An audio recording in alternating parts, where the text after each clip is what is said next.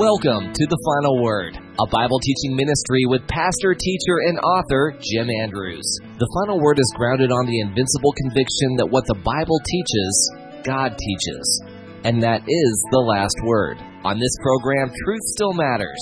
The Bible is in, Babel is out.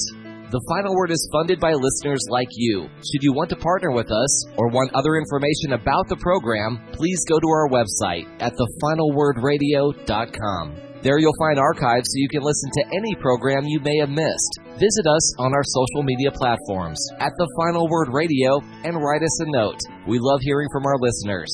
We'll provide other contact information at the end of the program, so have your pen ready. And now Jim Andrews continues his current study of God's Word.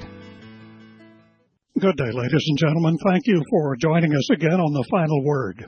Before I launch today's exposition, I want to make our listening audience aware of some articles that I have written and tell you how to access them.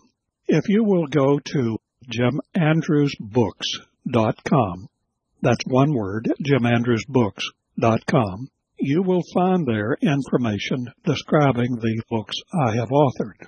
One of them co-authored with my daughter. On top of that, on the same website, you'll see a tab that says articles.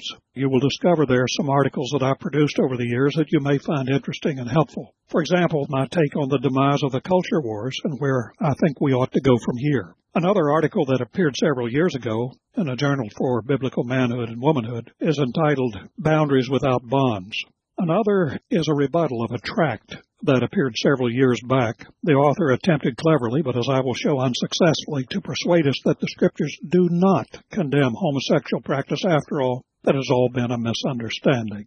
I'm not a regular blogger, but when sometimes things pop up on my radar that I feel I would like to address in a thoughtful way, I will sometimes produce a longer article like some of these. So I'm just happy to share them with you for whatever benefit they may have. Now, back to our current study. We continue our exposition of the book of Hebrews.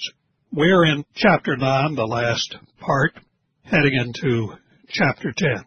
The author in verses 19 through 20, for the record, recalls the particulars of the inauguration of the first covenant Bear in mind, if you've been following with us, that he's trying to stress to these Hebrew Christians whose faith is a little wobbly that to go back to the first covenant would be a fatal step. It would be a calamitous retreat into apostasy, that everything that we have in Jesus Christ is superior.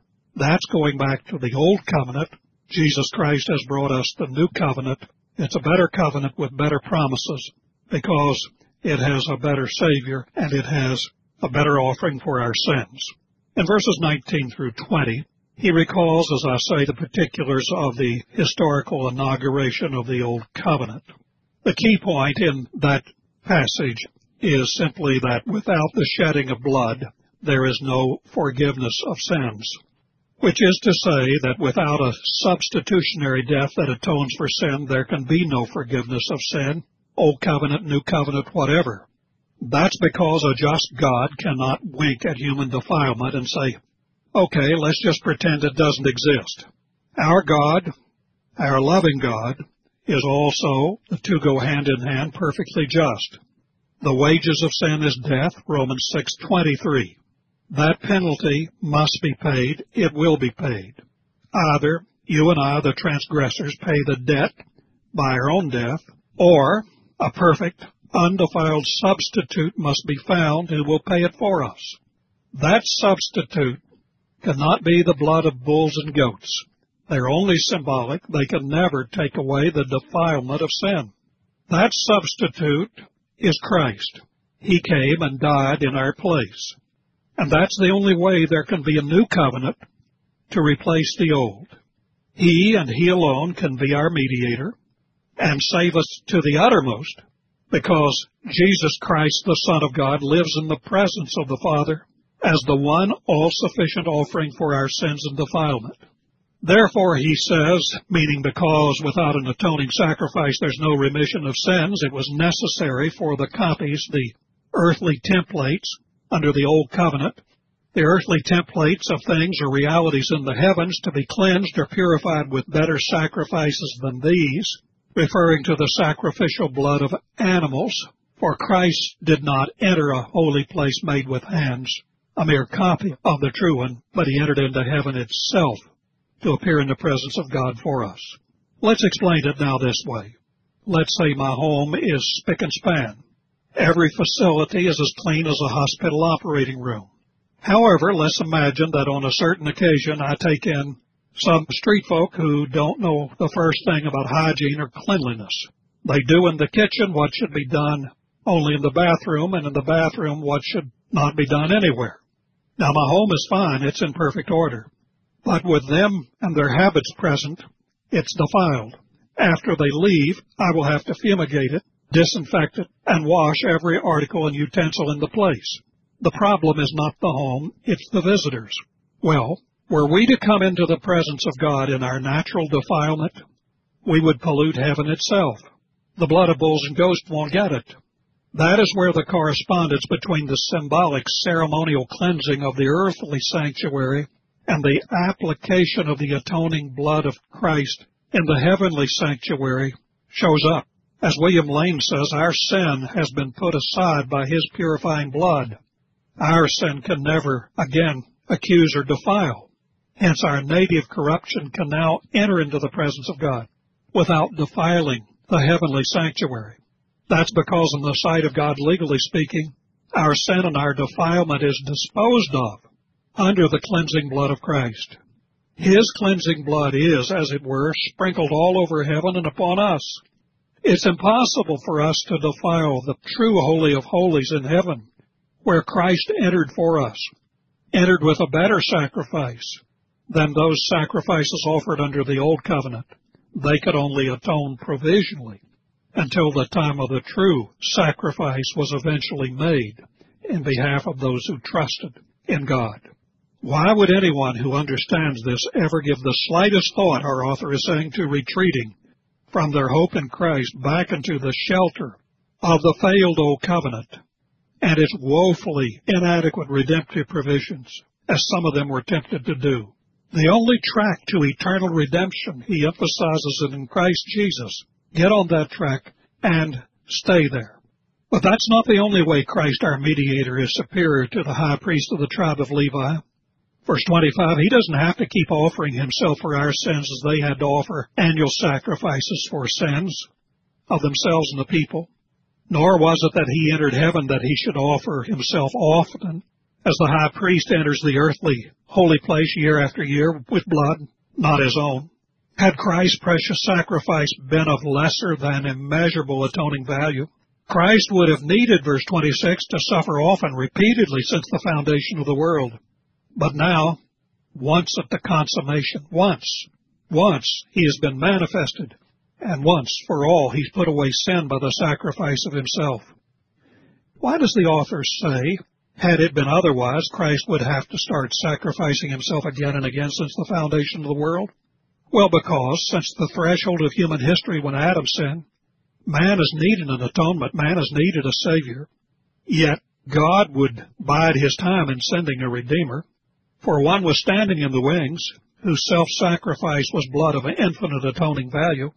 That blood could be applied retroactively to all those whom the Lord received by faith in times past. You see, their ceremonial atonement based on animal sacrifice was merely provisional. It was merely instructive or pedagogical. But they too were saved by the retroactive application of the blood of Christ. I like to say they were saved on credit, as it were.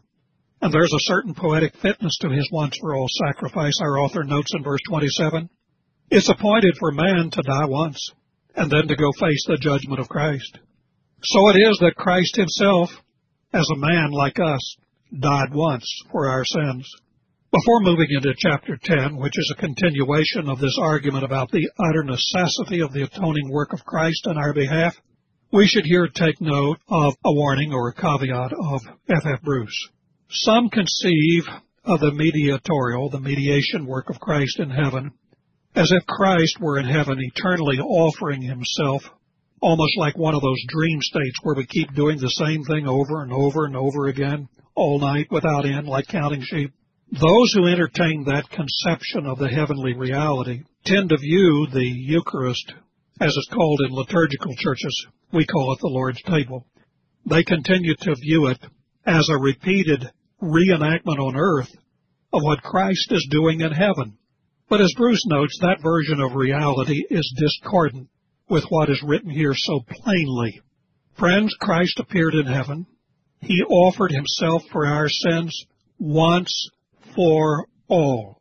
It doesn't need to be repeated on earth, and it certainly doesn't need to be repeated or augmented by himself in heaven. You can dismiss any notion of the cup of the Eucharist, which is supposedly becoming again and again the sacrificial blood of Christ, which they think keeps us up to date and virus free in terms of atonement. That notion cheapens the sacrifice of Christ.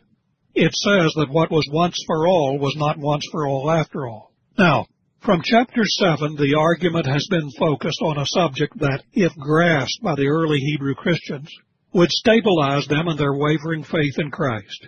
It would once and for all put to rest any temptation to give up Christ in favor of a retreat back into legalistic, ritualistic Judaism. If they got it, it would enable them to enjoy the full assurance of hope in Christ, which they were, some of them, lacking. The problem the author has faced is that for some time these Jewish Christians have gone lax. They have tired of persecution and they've not been putting their faith in shoe leather. All that has combined to produce a certain spiritual inertia or lethargy, which he calls dullness of hearing, back at the end of chapter 5. These folks seem to have actually regressed in their spiritual understanding.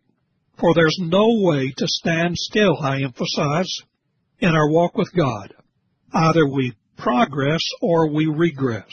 The trouble is the doctrinal medicine that would be the best cure for their spiritual torpor, they're not in the best frame of mind to receive. It's sort of a catch-22.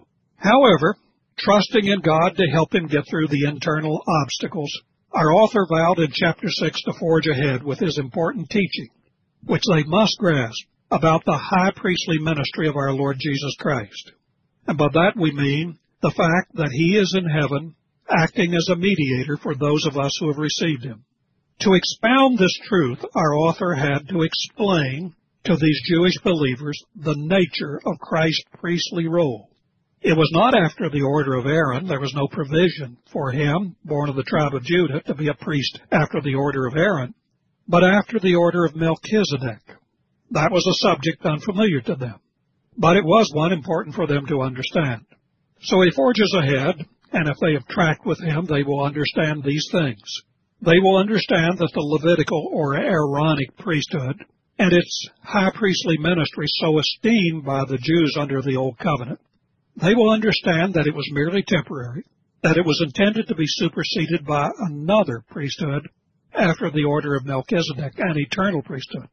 Secondly, they would understand that this latter priesthood is that of Jesus Christ. And thirdly, they would understand that this priesthood, unlike that of Levi, is a perpetual priesthood, mediatorship, exercised in heaven itself, and therefore it's a mediatorial work in the very presence of God.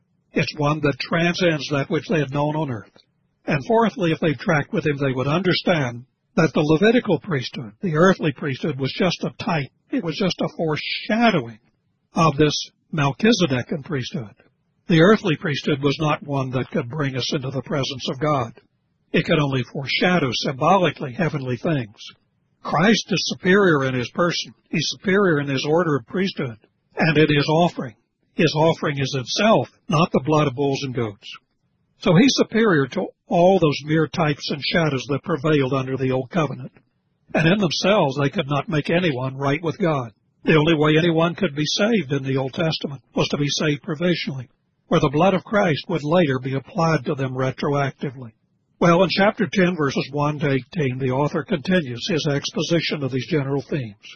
He proceeds to show us that Jesus Christ is the source and the only ground of eternal salvation for those who trust in Him. There can be no turning back. It is Christ or nothing. And let me just stop right there and apply that not to a Jewish issue, but a contemporary issue, pluralism. The pluralists say it doesn't matter. If God is there, it doesn't matter which way you go. All paths lead the same place. They absolutely do not.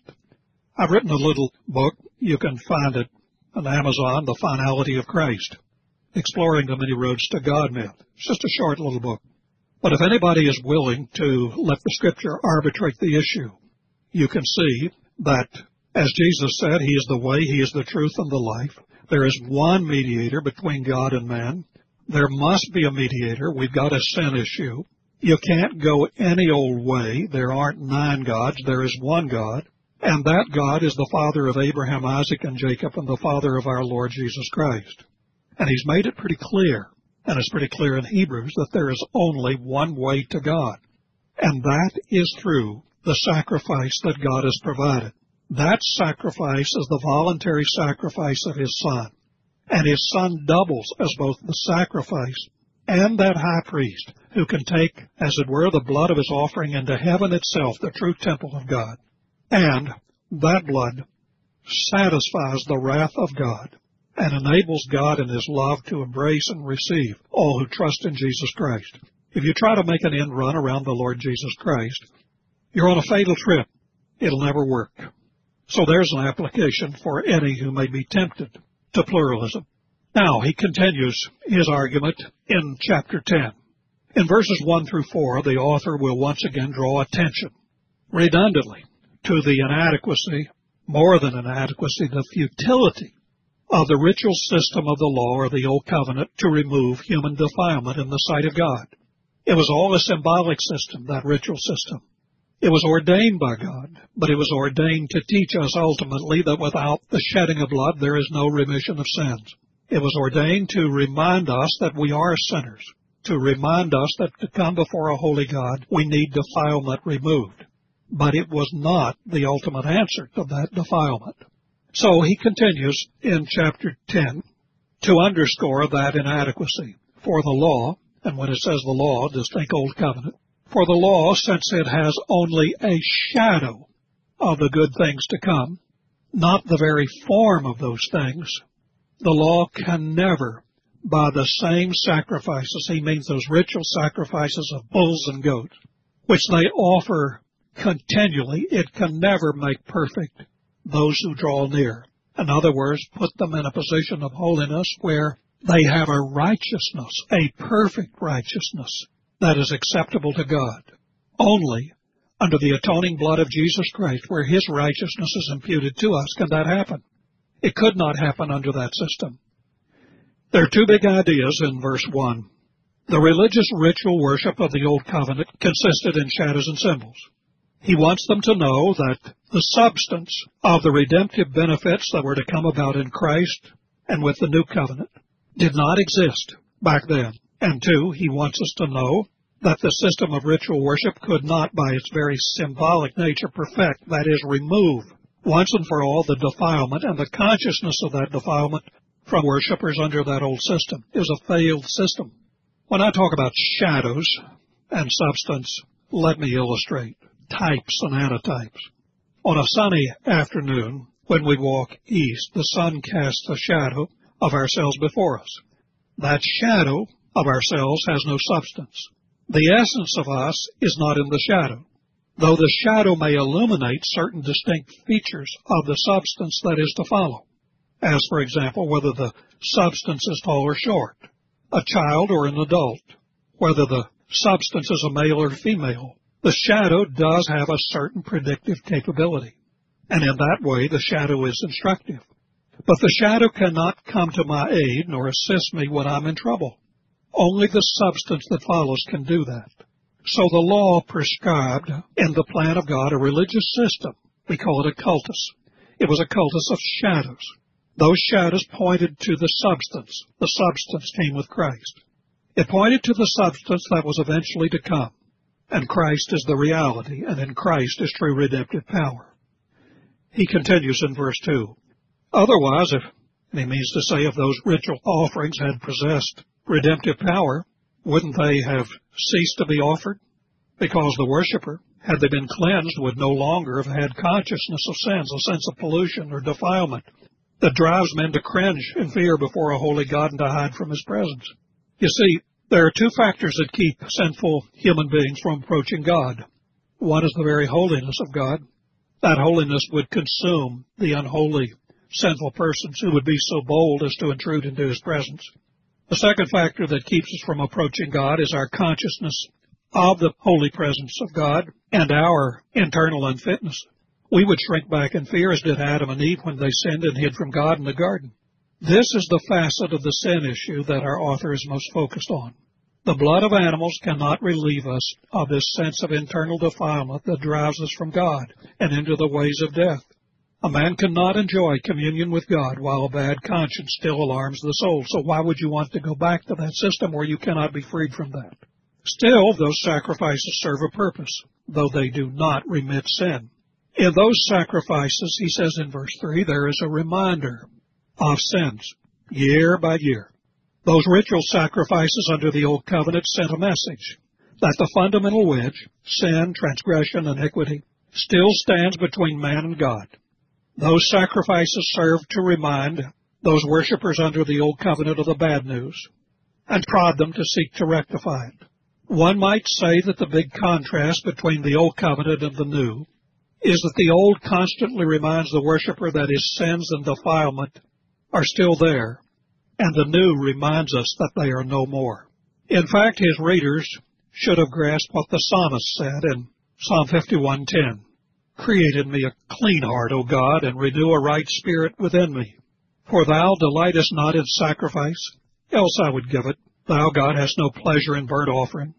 The sacrifices of God are a broken and contrite spirit, a broken and contrite heart, O God, you will not despise. The psalmist is not saying that the ritualized worship of the Old Covenant, which God himself ordained, is in itself offensive to God. He is simply emphasizing that ceremonial offerings apart from a right and by a right spirit, a faithful spirit, well, they're null and void. For it is impossible for the blood of bulls and goats to take away sins, that's not to say that no one under the Old Covenant was ever pardoned of sin. Rather, it's to say that it wasn't those ceremonial offerings per se which affected the atonement. Rather, all forgiveness in the Old Testament era was provisional. That means it was contingent upon genuine faith, like that of Abraham, Isaac, and Jacob. And it was also contingent upon a future and true atonement of the great high priest who was to come, Jesus Christ and that atonement would be applied retroactively on all believers in the Old Testament. For example, in Romans chapter 3 verse 25, Paul says God, quote, displayed Christ publicly as a propitiation or a satisfaction, an offering of satisfaction in his blood through faith. That was to demonstrate, Paul says, God's righteousness or justice, because in the forbearance of God, God passed over the sins previously committed that is, under the Old Testament, when believers offered up merely ritual offerings that could not possibly take away sin or heal the conscience of defilement. To strengthen his point about the absolute necessity of a better atonement than that merely provisional or ceremonial cleansing afforded the worshippers under the Old Testament legal system, our author once again appeals to their own Hebrew scriptures. He produces a passage from Psalm 46 through 8. This he interprets as a messianic prophecy by that terminology for those who don't know what it means. I mean that our author understands David's language, the writer of the psalm, as transcending the sentiments of David himself. Under the influence of the Holy Spirit, our author discerns a voice of prophecy, and the Spirit so influenced the shape of David's language that it was elastic enough to go beyond himself and express in prophecy the heart of David's greater son, the Messiah. We'll pick that up next time. God bless you and have a wonderful day. The Final Word is a listener supported ministry. Should you want to partner with us or want other information about this program, please visit our website at thefinalwordradio.com. Our postal address is The Final Word, 4565 Carmen Drive, Lake Oswego, Oregon 97035.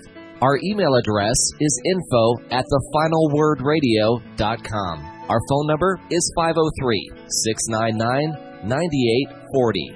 If this program has ministered to you, tell a friend about it. We do solicit your prayers for God's hand upon this outreach.